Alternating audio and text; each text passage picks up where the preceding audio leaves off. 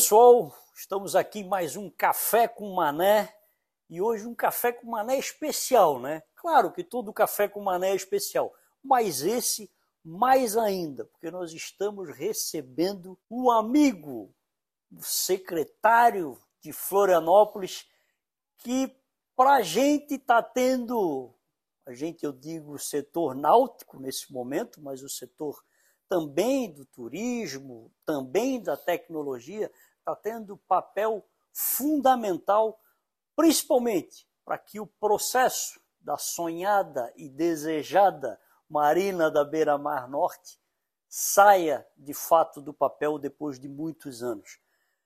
Juliano, seja bem-vindo ao nosso Café com Mané, obrigado por ter vindo. Ô amigo, o prazer é meu. Prazer também estar aqui Nada melhor do que ter amigo, né? Para falar bem da gente. e aqui no Café com Mané a gente, primeiro, antes de começar, a gente brinda com café. Opa, maravilha. Nada melhor do que um bom papo com um bom café, né? Com certeza. Hum. Juliano, primeiro, antes de a gente entrar no papo da política e da secretaria e de tudo mais, vamos falar de onde é que o Juliano veio, como é que o Juliano caiu dentro dessa secretaria. É, é? foi um alinhamento de lua mesmo, como a gente estava é. conversando ainda há pouco, né? É, na realidade, a minha, a minha origem, mano, ela é uma origem técnica. Eu sou analista de sistemas por formação. Olha. Eu tenho empresa de tecnologia há 23 anos já na área de, de sistemas. É, e eu tive a oportunidade durante muitos anos, durante 16 anos da minha vida, desde 2000 até 2016, é, fazer parte do, do, da associação comercial. Da CIF. Da CIF. E nos últimos seis anos, de 2010 a 2016, eu tive a felicidade também de ser o vice-presidente da casa. Né? Olha.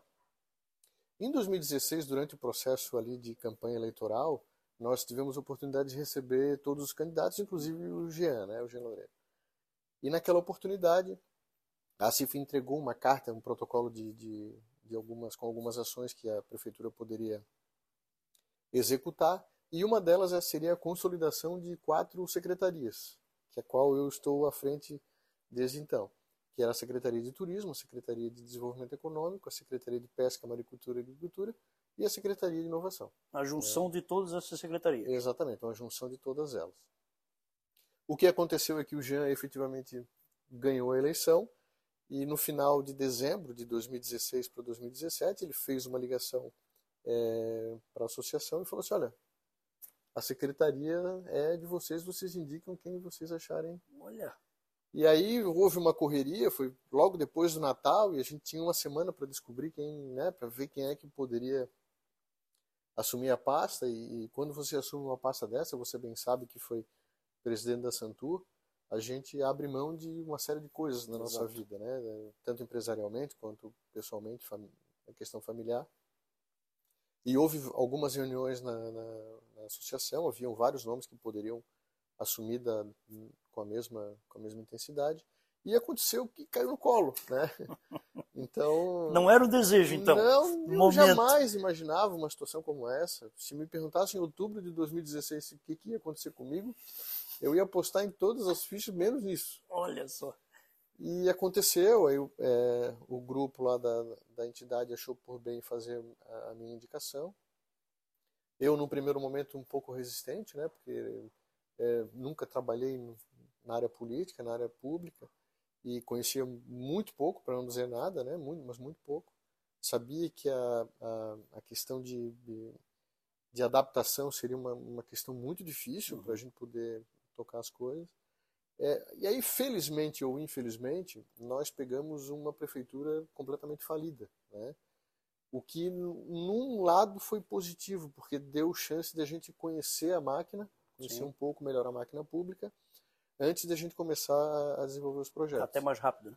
Até mais rápido. Então, foi ruim para a cidade, obviamente, né? mas do ponto de vista aí particular, teve esse lado positivo que deu tempo da gente poder assimilar as questões da, da municipalidade. E aí, a partir daquilo ali, a gente começou a desenvolver o, trabalho. Né? Eu acho que entendo que a gente tem feito um trabalho é, dentro da medida do possível e também conhece bem as dificuldades da, dos órgãos públicos dentro da medida do possível, acho que a gente vem concretizando é, um trabalho bacana. é, confesso para ti que é, um, é, uma secretaria muito densa. Eu brinco lá que a gente lida desde berbigão até nanotecnologia. Olha só, é verdade. Então são vários assuntos muito diferentes. Às vezes quando eu, alguém entra na minha sala, eu falo assim, cara, deixa eu apertar o botão do reset aqui para eu mudar totalmente. Para eu mudar o meu, a minha mentalidade. Aqui. Mas é, é, é, é uma jornada é, muito interessante, é um, é, um, é um prazer poder ter oportunidade de, de fazer políticas públicas para melhorar a vida das pessoas, uhum. né? E eu estou tendo essa oportunidade e, e, e, é muito bacana, assim, acho que é uma experiência que todo cidadão, a gente estava comentando é, A gente estava falando sobre isso, acho que todo mundo tem, é, deve ter essa experiência um Deveria dia na vida. essa experiência na vida para entender um pouco de como é que funciona esse, essa questão pública, né? Porque muita gente faz, às vezes, alguma é, menção errônea sobre, sobre essa atividade e quando a gente é, realmente mergulha é, em órgãos públicos, a gente começa a entender que as burocracias existem para evitar realmente é, que as pessoas do mal possam realmente desenvolver, é, não, fa não fazer políticas públicas de qualidade. Então, acho que é mais ou menos por aí. Eu dei uma, uma, uma resumida. Uma boa resumida, mas eu brinco entre os amigos assim que foi um alinhamento de lua, né? Não tem outra, não tem outra explicação. Mas estamos aí, acho que é, a gente ainda tem muitos projetos bons para executar nessa gestão que se finda em dezembro de 2024. E eu gostaria muito, tem muita coisa sendo gestada nesse momento e eu gostaria muito de finalizá-las. Uma delas é o próprio Parque Urbano, né, que é, você conhece tão bem ou melhor do que eu, né, todo esse processo que a gente vem vivenciando aí. E tu pegasse é... esse processo é, vamos dizer assim, esse é um dos processos que tu botasse de fato embaixo do braço e dissesse, vamos dar prioridade nisso. E nisso a gente a, a conversa é, o quão foi importante a, a continuação de um bom processo. Né? Esse processo começou no antigo governo, né? e o governo do Jean viu que era um processo não político, Exatamente. mas um processo Técnico. para a cidade, né, para o crescimento da cidade, ele foi dado continuidade, e tu fosse a, a peça fundamental, vamos dizer assim, para botar isso embaixo do braço e trabalhar em todas as esferas, que a gente sabe que é algo, principalmente em Florianópolis, algo muito sensível. complicado e sensível de se lidar, né? mas que está tendo um, pelo menos até, até então, um bom encaminhamento e, as, e principalmente, né, Juliano, as pessoas começando a entender o que de fato é esse é produto. Né? O que, que esse produto traz de fato de benefício para a cidade? Né? É, em 2017, quando eu, quando eu assumi a secretaria, o prefeito Jean me chamou na sala dele, eu nunca vou me esquecer dessa, dessa, dessa ocasião, e ele comentou comigo: Pô, Juliano, é, nós temos um projeto que é o projeto do Parque Urbano, e ele falou exatamente isso que tu falou, né? Pô, ele é um projeto muito técnico, né? ele é um projeto que tem pouca política envolvida é, e eu gostaria muito que tu pegasse ele, botasse debaixo do braço e tocasse. Quando eu voltei para a secretaria e eu comecei a, a tirar os, né, o, as planilhas e os projetos para dar uma olhada, eu, eu tive uma percepção, Mané, assim que se eu não desse três passos para trás e recomeçasse aquele processo, é, a gente não teria o êxito que a gente está tendo nesse momento. Né? Então a gente refez alguns estudos, refez algumas planilhas, principalmente na questão de estudo de viabilidade técnica e econômica, uhum. econômica financeira, que é o EVTEC, é, e a gente deu realmente alguns passos para trás para poder andar da forma adequada. Confesso para ti assim, ó, que eu não imaginava que ia ser tão difícil, é? né? tão difícil.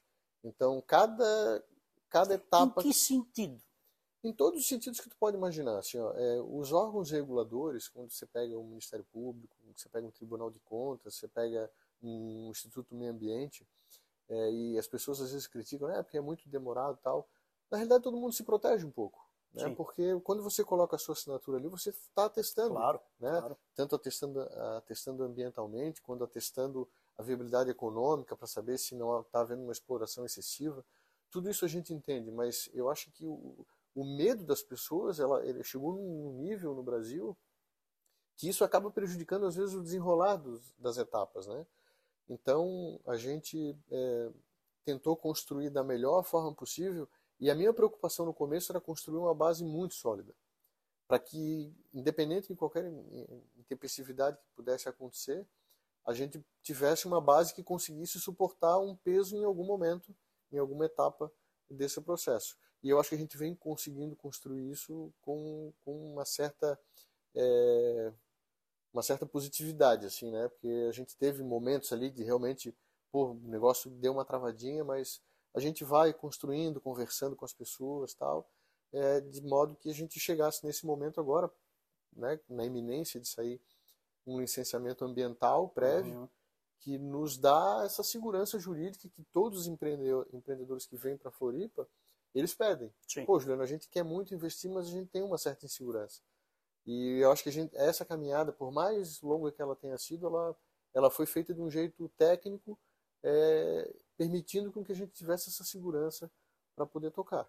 Né? E só, só a Marina, nesse, nesses seis anos, a gente poderia escrever um livro. É verdade. Né? eu me lembro que, é, quando chegou ali na etapa do Tribunal de Contas, é, eu tive uma conversa muito, é, muito forte com o prefeito. Disse, oh, prefeito, agora eu preciso de ajuda. Né? Sozinho eu não consigo, porque ali é, tem um. É, o Tribunal de Contas, apesar de ser um órgão muito técnico, você tem um pouco de política, tem que. E ele contribuiu muito, né? A gente me lembra que a gente ficou dois dias e meio inteiros dentro do Tribunal de Contas. Olha. Indo em cada gabinete, explicando o movimento que a gente estava fazendo. A gente deve ter conversado só naquele momento com mais de 60 pessoas, né? Para sensibilizar os, os conselheiros para, na hora da votação, votar a favor e, e, acho isso ok. Eles, eles tinham que ter essa percepção e ter conhecimento do projeto que a gente estava tentando apresentar, até para que todos os esclarecimentos fossem dados, para que a gente pudesse ter uma. Até porque é, esses processos que não são corriqueiros, né, como o, caso de uma marina, é, as pessoas que vão analisar, como tu disseste, botar a sua, a sua assinatura, elas precisam ter também um entendimento do que que isso significa, do que que isso é e, e como funciona. Né?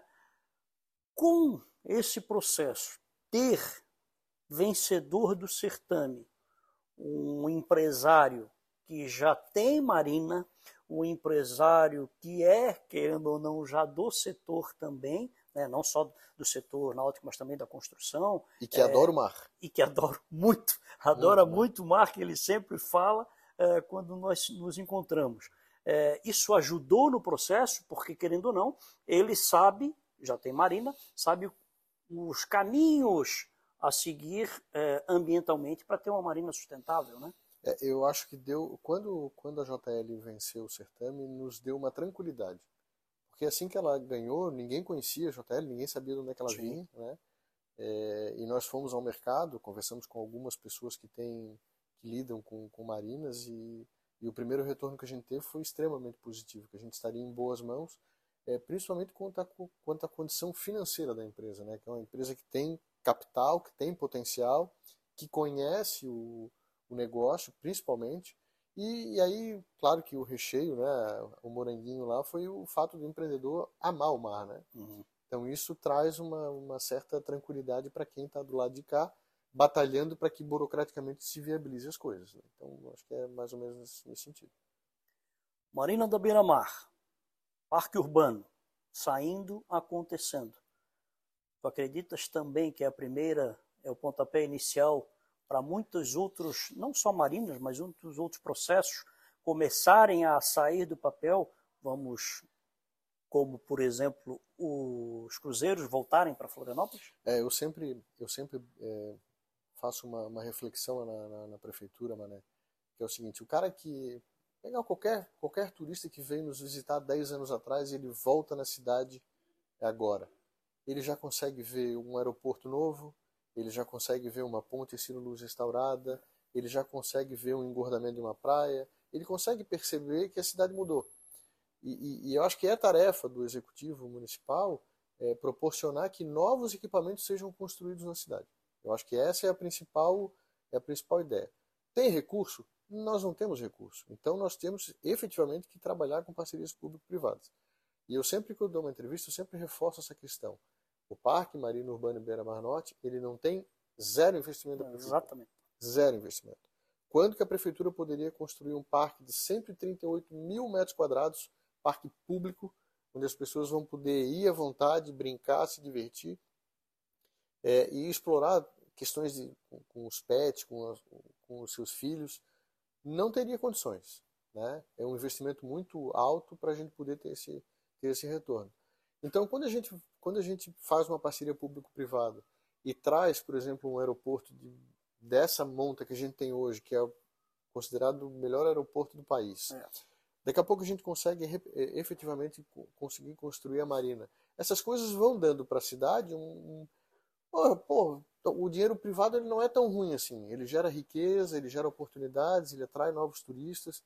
E eu acho que a, eu acho que a cidade tem que caminhar para isso. Daqui a pouco eu não estarei mais como secretário, mas eu acho que a sementinha que eu gostaria de deixar é essa, né? Que é, novos equipamentos com qualidade atraem novos dinheiros, uhum. é, geram é, desenvolvimento econômico, geram emprego, geram novas oportunidades. E eu acho que a cidade vive disso, né? A cidade não pode se estagnar.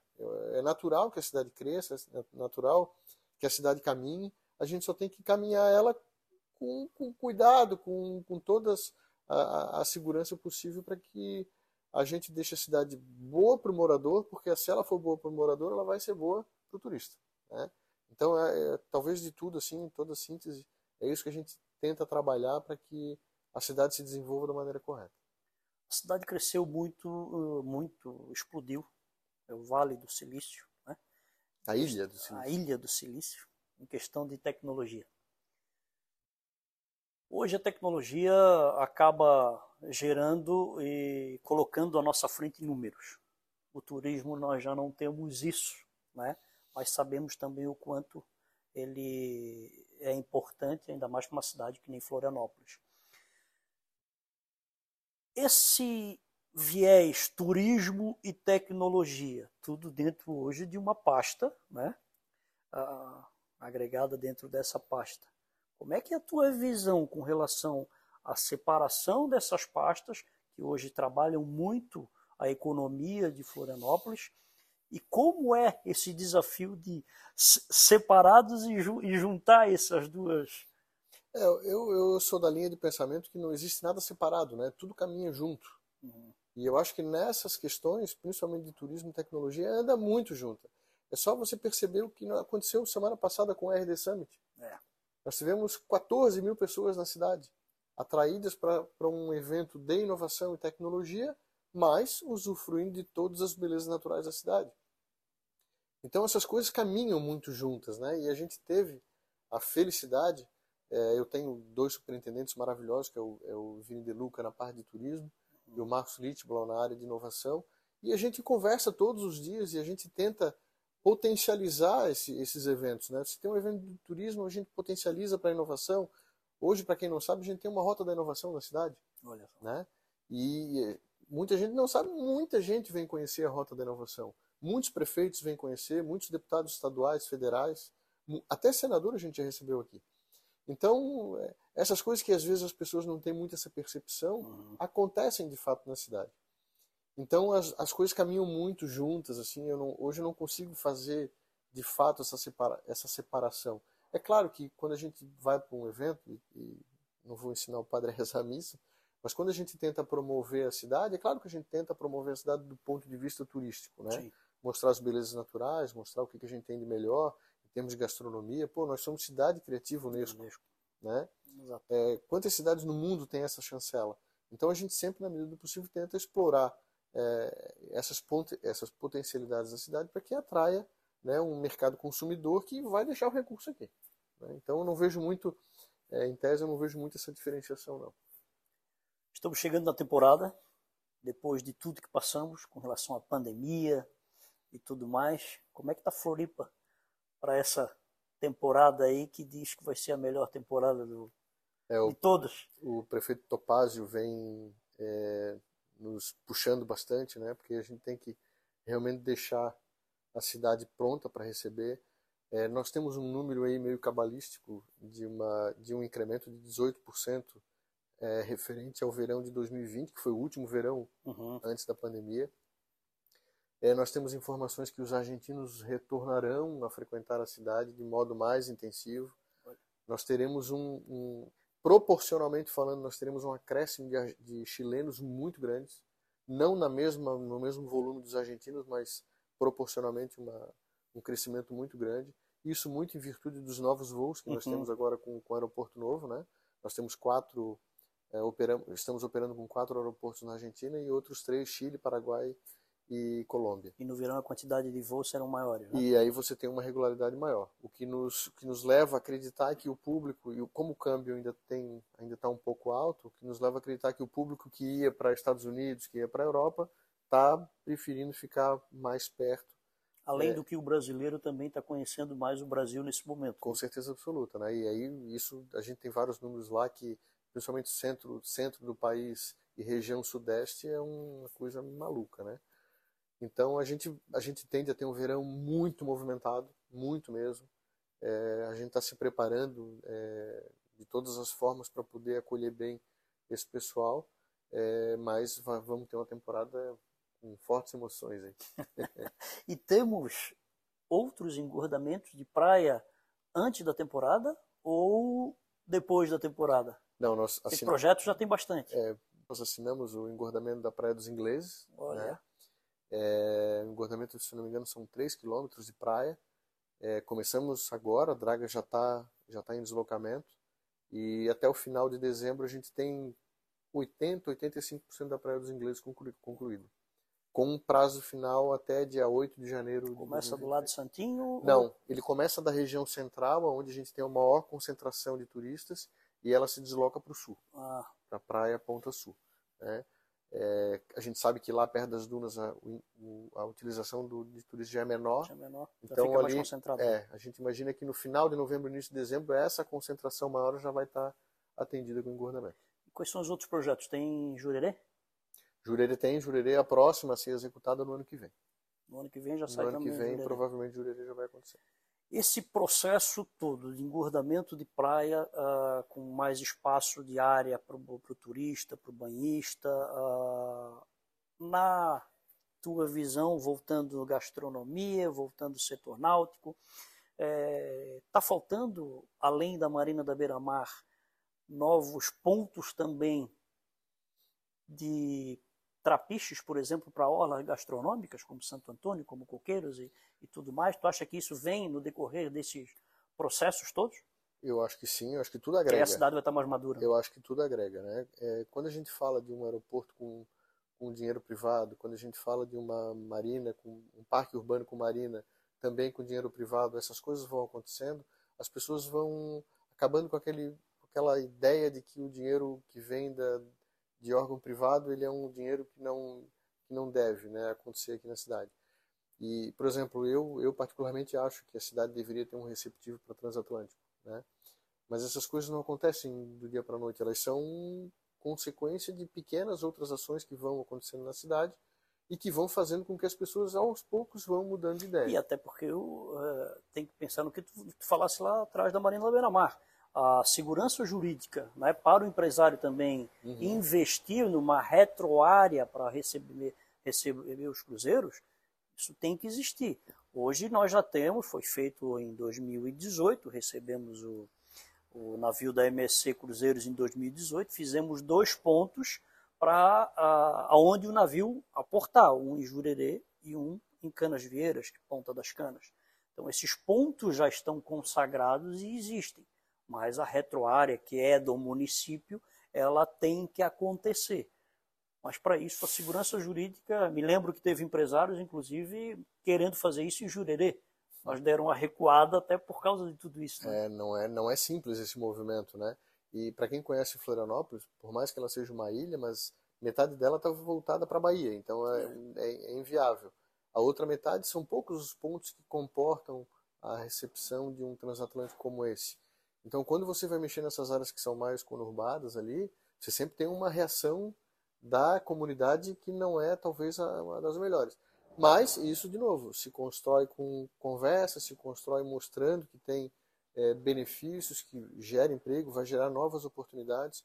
É, tudo é uma, é, é, uma tudo é uma construção. É uma maturidade que a cidade vai construindo à medida, à medida que o tempo vai passando. Juliano, estamos chegando a dezembro prefeitura aí tem mais dois anos de gestão? Tem mais dois anos, dois anos de gestão. mudou, Jean saiu para ser candidato, assumiu o vice Topázio, que está aí uh, hoje na gestão. O que, a gente pode esperar dessa nova gestão da prefeitura, é? que querendo ou não é uma nova gestão uhum. né? é, da prefeitura para esses dois anos aí para frente? É, tem muitos amigos que me perguntam assim, né, Maria, pô, qual é, como é que é, como é que é o estar tá junto com o prefeito, como é que, como é que os dois lidam com as situações? E eu sempre falo assim, ó, são tanto o Jean quanto o Topázio são dois caras ex excepcionalmente acima da média em termos de inteligência, de intelectual, só que são inteligências diferentes, uhum. né? Como a minha inteligência é diferente da tua inteligência, enfim. Mas são dois caras muito acima da média, muito acima da média. O Jean tem um traquejo um pouco mais político, né? Ele entende mais esse esse jogo político que acontece, ele é um cara mais tarimbado. O Topazio já vem do meio empresarial, né? então ele tem uma leitura. É a primeira participação do Topazio. É a primeira participação, pública, né? né? Então, às vezes eu olho para o Topazio, principalmente lá no começo da gestão, assim, pô, eu, eu, eu me olhava muito nele, né? a gente percebia que ele estava um pouco perdido, assim. Mas ele é um cara que pega muito rápido as coisas, é, é muito inteligente, muito inteligente, e, e a gente está ali para contribuir. Né? Eu acho que é, ele vai dar uma tocada é, do ponto de vista mais tecnicista, né, de botar realmente a cidade para olhar sobre outros aspectos é, diferentes que foram olhados nos primeiros quatro anos, mas é, a gente vai ter boas notícias aí pela frente, né?